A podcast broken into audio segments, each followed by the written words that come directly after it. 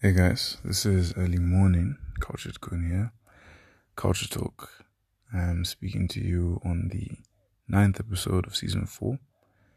This podcast, particularly with this season, themed on self. And today I'm going to talk about self-esteem. So self-esteem for me is about respect. And as I've gotten older, respect has evolved as a word for me. Before, when I was younger, I think respect meant obedience or loyalty or compliance. As I'm older and as I'm evolving, respect means more defiance, reliance on self. Respect shows strength, sometimes in vulnerability, other times in responsibility. And I think about this culturally speaking, politically speaking, economically speaking, spiritually speaking, materially speaking. Respect affects my life in so many quadrants and is a multifaceted phenomenon, because there isn't a single domain, there isn't a unitary dimension which we can pigeonhole respect in. And in talking with respect, I want to pay some respect to Palestine. I stand with Palestine. I want to give respect to the nation, or at least the nation state which it is, and in honor of them I'm going to give a moment of silence. So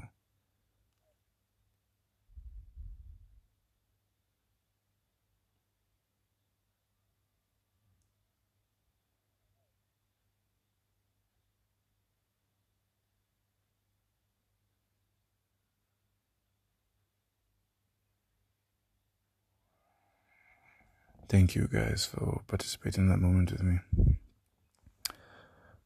So, of late, I've been filtering my associations, my affiliations, and my relationships with people on respect. Respect is the lens by which I'm guarding my heart and garnering attention and trying to save myself time, effort, attention, and money. I think socializing as a young adult, you learn a lot about respect in practice. You learn about how people see you based on respect. You learn that respect really does filter through the way we operate in different domains, whether it's in the workplace, whether it's in school, whether it's even in life, whether it's in home or just dealing with family politics and drama. Respect is something that is constant. And in Africa, we have to earn our respect. We have to earn our say. We have to earn our opinion. It's not enough to suffer through your teenhood, through your adolescence, through your childhood. It's not enough to get through that trauma. You then have to go out, build in the world, and come back to the same people who traumatized you in order to gain their respect. It's a backward system. But largely, it comes from the world, because the world at large doesn't predominantly preserve the piety of respect. It doesn't give it the special status it should have.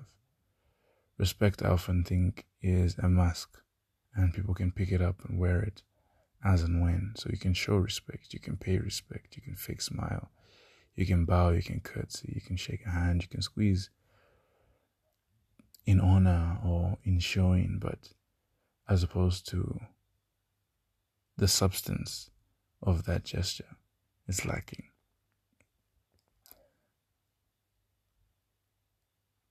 And it really boggles my mind. So respect is something I've struggled with. I think self-respect more so. My upbringing, I've been talking about my upbringing a lot because I think it's important to look back so you know how far you've come, but also so you can recognize the patterns of people who weren't necessarily progressive, but had such an imprint on you that your ideation as well was impacted by their individual behaviors or characteristics towards you, and thus their emotions as seen visibly are ones which you reflect, but you don't actually realize you're mirroring that bad behavior. So in talking about that, I want to look back and reminisce a little bit on where I learned respect or how I learned to respect. So I think respect at least from my upbringing, was interchangeable with fear. And I mentioned before, respect was to do with obedience and compliance. So I grew up in an Old Testament household, the fire and brimstone, spare the rod, spoil the child. And the idea was the same hand that feeds you is the hand that straightens you out. So I remember there's times where certain members of my family will raise their hands and I get a shiver down my spine, or I flinch a little bit. I guess it's that little kid in me reacting. And I'm going to go off track a little bit here and give an analogy of the elephant and the stick. So a long time ago, when people used to train elephants in circuses, you'd get a baby elephant, like maybe a month old, and the way you'd get it to listen to you was through violence. Classic conditioning. Those of you who've done psychology know of Pavlov, and you can condition animals with pleasure and pain. So when you want an animal to do something for you, say you want to train a good behavior, you would reward it.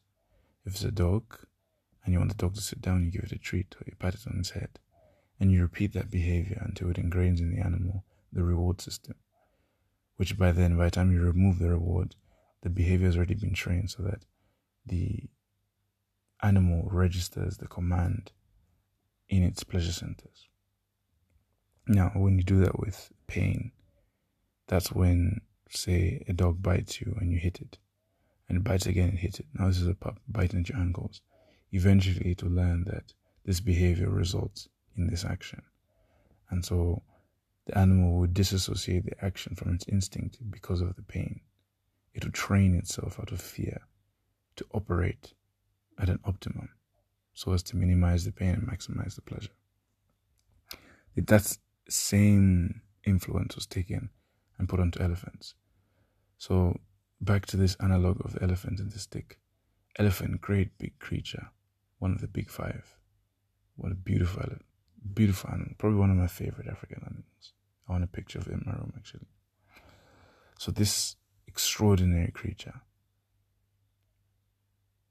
trained from a very young age to fear men. How? How is it possible to fear something which is 10 times smaller than you? Well, as a baby, you hit it. Every time the elephant's out of order, you beat it. You beat it to a point, it submits. And you just submit to your authority through fear. Now you train it with fear. You train it to a point that when it sees that stick, you see now merging with the elephant. When it sees that stick, it flinches. That baby elephant inside it, the great big creature with tusks, however many feet tall, however many feet wide, cowers in your presence, submits to your authority because of that stick. Because in its memory banks, lodged in there deeply, are the showings of the beatings, flashbacks of that violence and that fear, which were used to train it, instilled in it from an early age. So we are trained to fear. And so in a similar way, when you show that elephant a stick, and its anxiety increases, its fear goes up, it's stressed out, and it's worried about your reaction. It's the same way for me when certain people raise their hands or gesture towards me. I flinch a little bit and have to gather myself. It's our fear receptors. It's because we have a negative bias as creatures, living creatures. It's our survival instinct. And so whatever causes us pain, we remember very sharply because we don't want to experience pain again. We don't enjoy the pain. We don't want it. It's a threat to us. And so this is how I was brought up, in large part. Submit to authority. Listen to your elders. They are always right. And so with regards to self, you start to see yourself as an extension of a system, as an extension of them. And you attach yourself to their views and valuations of you. So whether you're told you're not good enough, you're too fat, too small, too thin, too this, too that, you then start to take on that image and wear it as if it was your own, when really you had your own machinations of self. You have your own projections of how you envision who you are. And I had struggled with that, my self-esteem. So for so long I had to fight. And for so long I was in combat mode. And when I think back, I'm so sorry to everyone.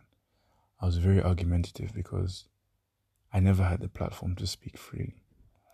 I was unable to correct those who were wrong, because when I did so, it was in defiance of their authority. My honesty offended their authority, and thus I was being a rebel, which called for the reaction of the stick, the hand, which took me back to that place where I felt small. Aside from that, I was also bullied when I was younger. I don't like telling that story. I really hate bullies. And outside of this bullying, which came from familial figures in my life, I was bullied at school. And yeah, I remember a big kid pick on me, hit me, whatever. I wouldn't tell people about it. I remember one day I told my dad. He told me to hit the kid when he hit me back. And I remember standing up for myself. I felt so powerful. I felt like David with his slingshot against Goliath. Because for so long, I was oppressed under his regime. I just had to take it. I had to soak it up. The same way in which the baby elephant would take up the beating, the punishment, I would submit. And so I have a serious issue with submission to authority. I think it's because I've been led in large part by tyrants. And I've been exposed to systems which are tyrannical and suffocating. And whether it's with school, whether it's with the choicelessness of life, whether it's with the lethargy of just liberty and being unable to express myself as fully as I'd want to be, holding myself within to preserve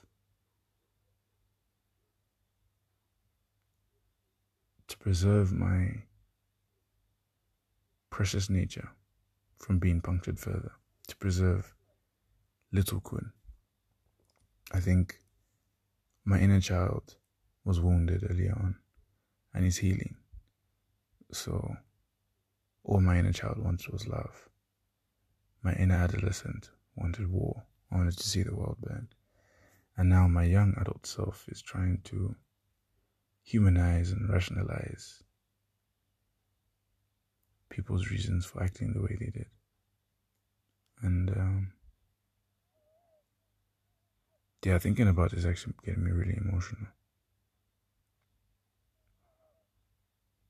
But yeah, it's been tough, man. This journey of self-respect, self-esteem. I think people don't realize that when your ego's all you had to defend yourself, it's very hard to let it go. And I've been having conversations of late which are telling me that, you know, perhaps it's time to put the sword and the shield down. Perhaps it's okay to come out of combat mode. Perhaps try some compassion.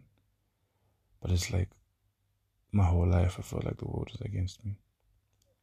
I felt like if I wasn't the best or amongst the best or doing my best, I wasn't good enough. It wasn't good enough. And I'd be irrelevant. And so I'm a perfectionist. I really hate losing. More so than that, it's not that the defeat is particularly painful. It's the fact that there's dominance over me. It again takes me back to that place of being imposed on through various situations in my life. And, you know, in this current culture, in the home environment I'm in, I'm speaking more broadly, not just these four walls where I'm speaking to you, but this world we live in, this psychograph of Zambia, we have people who abuse their authority, take advantage of their position over others, and don't take into account that that kid will one day become a teen, that teen will one day become an adult, and that adult threatens to be a menace to society if they were mishandled earlier. And, you know, I think certain defects or misdemeanors in society point back to mismanagement when we were kids. You know, I feel like when you break something in a child, you unleash a whole new level of beast onto the world. And that anger, that resentment is just building and building and building until eventually the child erupts and we see the scars worn on its heart by its actions. We see its nonchalantment, we see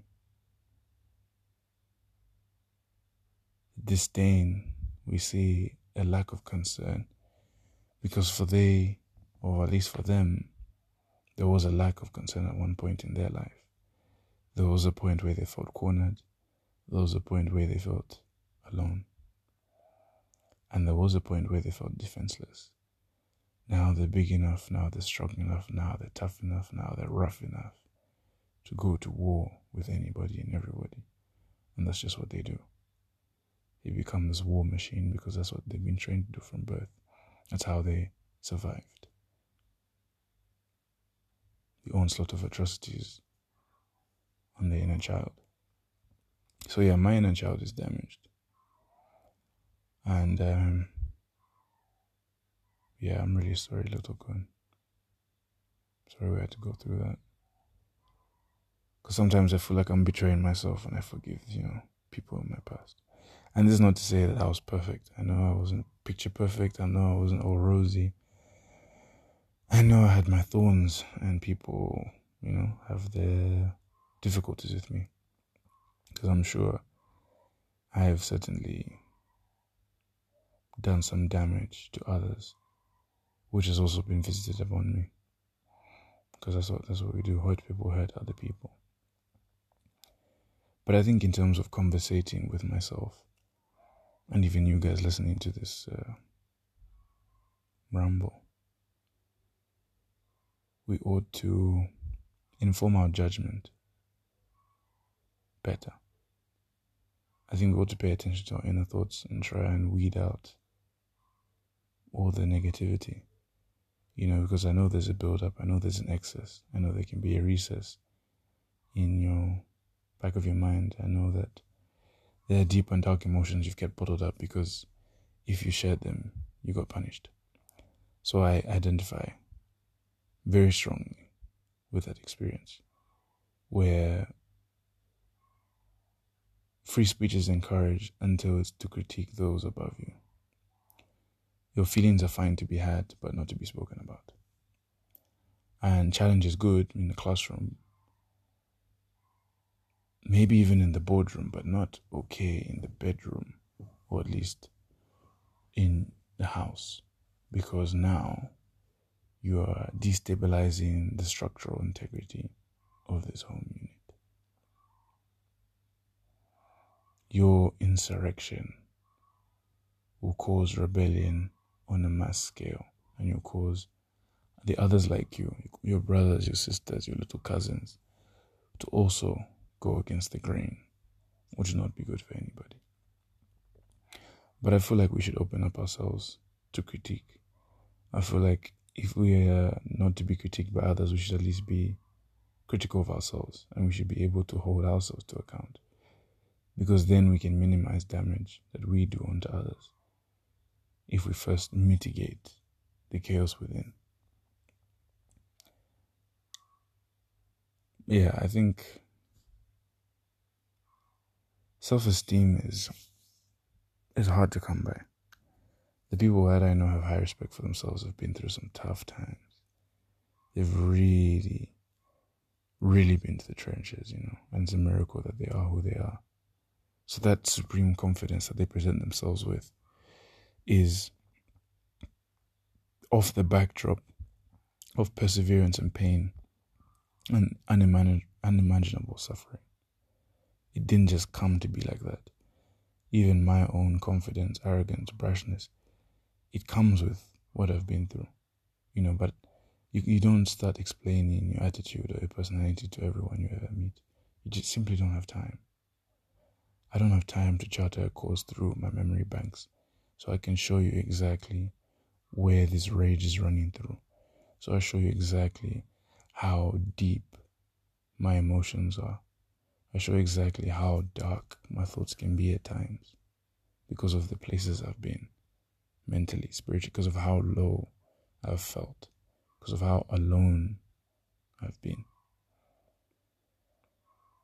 And I hope to people who resonate with what I'm saying, resonate with these feelings, you do send a message back to me, because I think it's good to get these conversations going. I think the more we can focus on sharing circles and emphasize this free flow of feelings, the better we will be. I think we could also help others around us experience unconditional love, because finding love sometimes is the people you love the most that hurt you the most, and those that you love the least that treat you best. But just because they treat you well doesn't mean they intend well or they mean well for you. Sometimes it's people who mean well but don't do such by you. Sometimes it's people who think highly of you but don't treat you as such.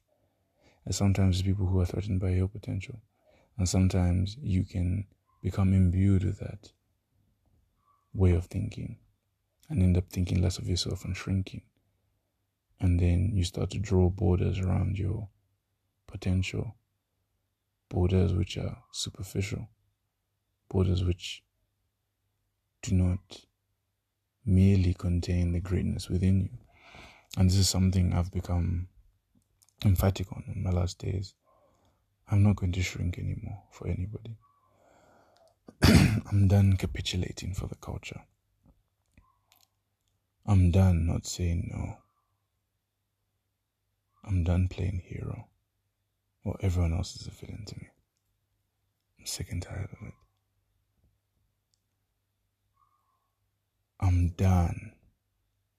I'm done putting my hands up when hands are being thrown at me. I'm done taking a back step to disrespect. I'm done biting my tongue when venom is being spat at me. I'm done choking on my saliva because of the toxicity of the response I have, but holding it back, knowing the backlash that will be received once I speak my truth. I am done. I've had enough. And that is where I am right now with regards to self-esteem. I'm building myself up to a point where I can be proud of who I am, finally. Where I don't have to pretend, where I don't have to wear different costumes, where I don't have to put on an act and do the dance and the song for people I don't care about, for people who don't care about me. I'm done being a puppet to masters who will never be grateful for my service. I am done. And so I'm currently experimenting with myself. I'm reading a lot, I'm writing a lot, I have a book that's yet to come out, I'm really excited about it. And I have many other projects which I'm just exploring me and thinking about little me. So I'm in conversation with Kid Kun, and we're healing, we're happy, we're healthy. We're at a point where we're starting to humanize our demons, we're starting to empathize with our enemies. And we are also starting to draw lines with fake friends. We're not as tolerant. We're not as peaceful. We're reciprocal. Yes, we're respectful, but we're for damn sure reciprocal. We're giving out the same energy. We're treating others the way we want to be treated and treating them how they treat us. That's the energy I'm on these days. I wonder what energy you guys are on. I wonder if you have ever felt like you never got your respect or you're underrated. You know, I feel like that. I still do. I hate having to say who I am or what I'm about. I hate having to endlessly prove my points of how far I've come or what I've done. I hate having to do that. I hate having to fight for my rights to then get told, yeah, but. It's like, no, yeah, but, no. You asked this. This is me. This is who I am. I'm standing on this. This is what have you achieved? This is what I've achieved. What are you doing? This is what I'm doing. Oh, yeah, but, no. No. My time is now. Still I rise, and I am rising, like a phoenix from the ashes.